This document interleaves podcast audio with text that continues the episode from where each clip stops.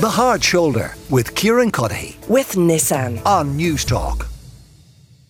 Speaking of travel, the former Minister for Transport, Shane Ross, he was on the programme a little bit earlier.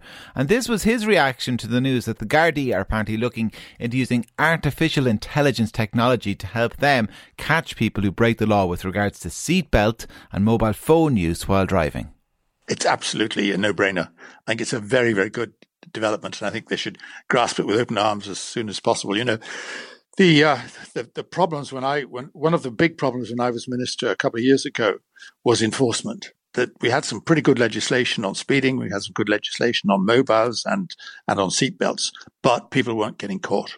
And we knew that the breaches were going on, but the guard the Gardaí would say, and with, with, with a certain amount of justification, look, we don't have the uh, the manpower or the, the forces to actually mm. go out there and police these particular measures in the way that we, we would like to be able to do so. That was Shane Ross, the former Minister for Transport, with me earlier in the show. Brian Caulfield is with me now, Associate Professor of Engineering at Trinity College, Dublin. Uh, Brian, this type of technology, does it make sense for the Gardaí to be using it?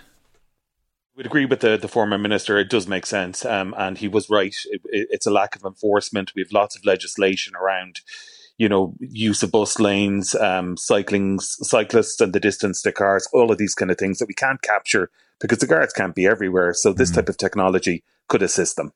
Because uh, when Shane Ross was Minister for Transport, he found himself in, something of a political battle with regards to reducing drink driving limits and, and imposing stricter penalties in other areas when it came to road traffic offences. And, and the rhetoric from those who pushed back was always the same. It was, we don't need anything extra. What we need is enforcement of what we have. I, get, I guess this is what enforcement looks like, isn't it?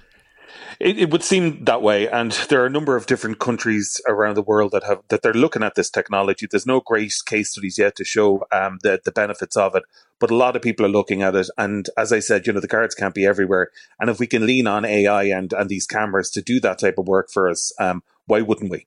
Uh, uh, a point that came up earlier um, was about the use of you know AI in the headlines. Uh, you know, it's catchy, so of course the headline writer is going to put it in it. I've mentioned AI about twenty times when talking about this throughout the show. Uh, people are fascinated by its use, but I mean, it, it's not very sophisticated technology we're talking about in in some cases here. I mean, when it comes to average speed limits, for example, and rolling that out, I mean that's speed equals distance over time. Yeah, but you don't have to attend one of my classes to, to, to, understand all of that. Yes, that's exactly what it is. And it, it, it, doesn't have to be AI cameras. We could just have license plate cameras, and they've been operating in the state for years. And that's what they have in the port tunnel. They don't have AI that I know of in the port tunnel. It captures your license plate at two distinct points, and if you've gotten there faster, then you're in trouble. So, what what other areas might this be useful for? Um, you know, improved technology on on roadside cameras. So that at, at the moment, the obvious example is it's used for speeding. Uh, that's something we're all familiar with. The headlines today are a focus more on seatbelt use and mobile phone use um, in cars. What what other areas could it impact? So if we have these kind of eyes across the, the road network um, and we can tell where cars are going or where perhaps they shouldn't be going, that's of a great advantage.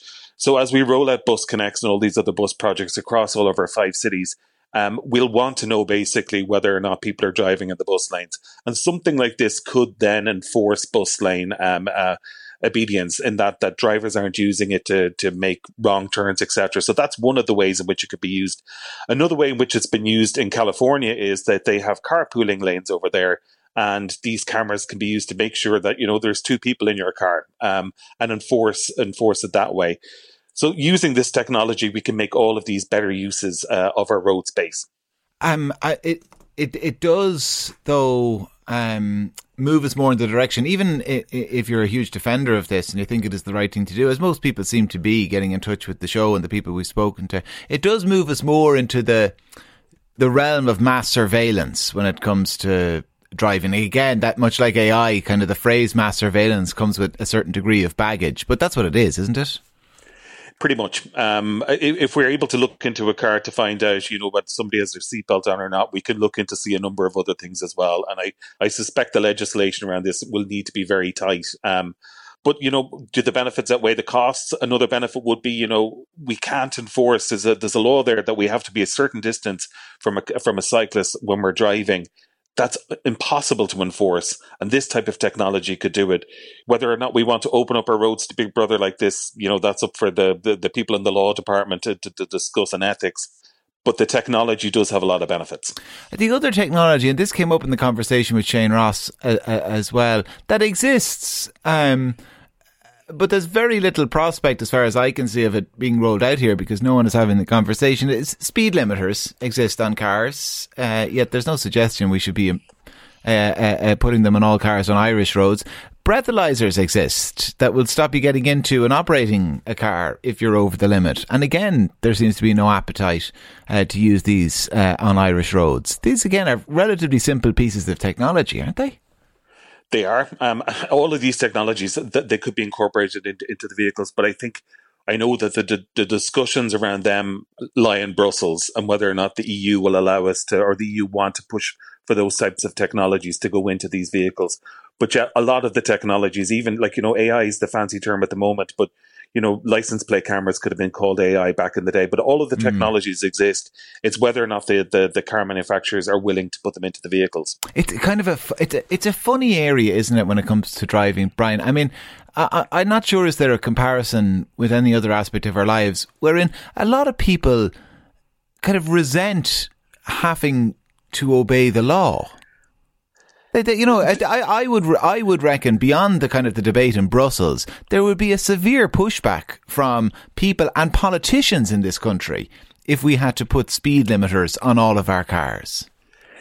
I, I, think you're right. And, and speaking to colleagues of mine in psychology and Trinity, what they would say is that, you know, your car is almost an extension of your house. And it's like you're driving around with a three piece suite. And people don't want that type of technology or surveillance in their house. And that's I, the, the mindset from some of the research that I've read about people when they're in their cars, so that they feel that they're in this little bubble. And, you know, the cyclists and all the other cars and the buses aren't really their problem. They're in this extension of their house.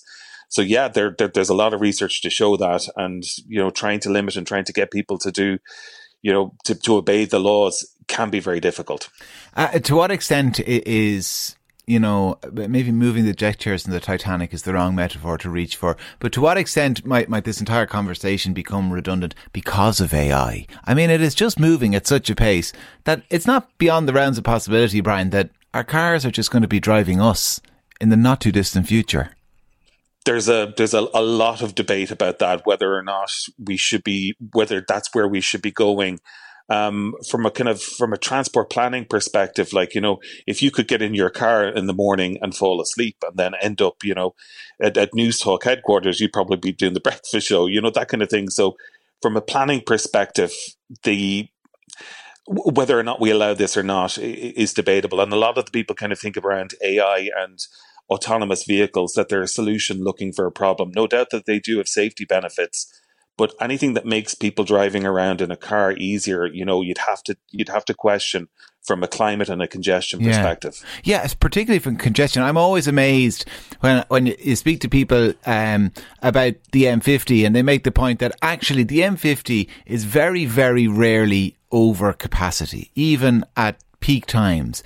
What the problem a lot of the time is, is that people are driving too fast on different portions of the M50, or they're braking too late, or they're changing lanes without indicating properly. And then there's a kind of a ripple effect or a butterfly effect, however you want to describe it. But it's rarely the case during the day that there are actually too many cars on the road. If they all drove that the way they were meant to drive, and it's probably impossible to expect people to all drive the way we're meant to drive perfectly all of the time. But cars driven by AI would do. Yep, and there's, there's a lot of sense in that argument. We did some research on it in Trinity around the um, autonomous vehicles on the M50, and we saw that the benefits didn't really kick in until about 90% of all of the cars were autonomous. And that result, that, having that means a, a, huge investment in a lot of sensors either side of the road. Uh, but you're right, the M50 is, is a great example of a highly instrumented road. And the reason that they put in the, the variable speed limits is for that. So if there's an accident further along the M50, it slows down the, the traffic that's approaching in order to keep the flow moving at a certain pace. Um, but it is, you know, people, when we model traffic and transport, we don't model the lunatics that will go across three and four different lanes because, you know, we just can't. Uh, but that's always going to happen. Brian Caulfield, Associate Professor of Engineering at Trinity College Dublin. Brian, thanks a million uh, for joining us. The Hard Shoulder with Kieran Cuddihy. With Nissan. Weekdays from 4 on Newstalk.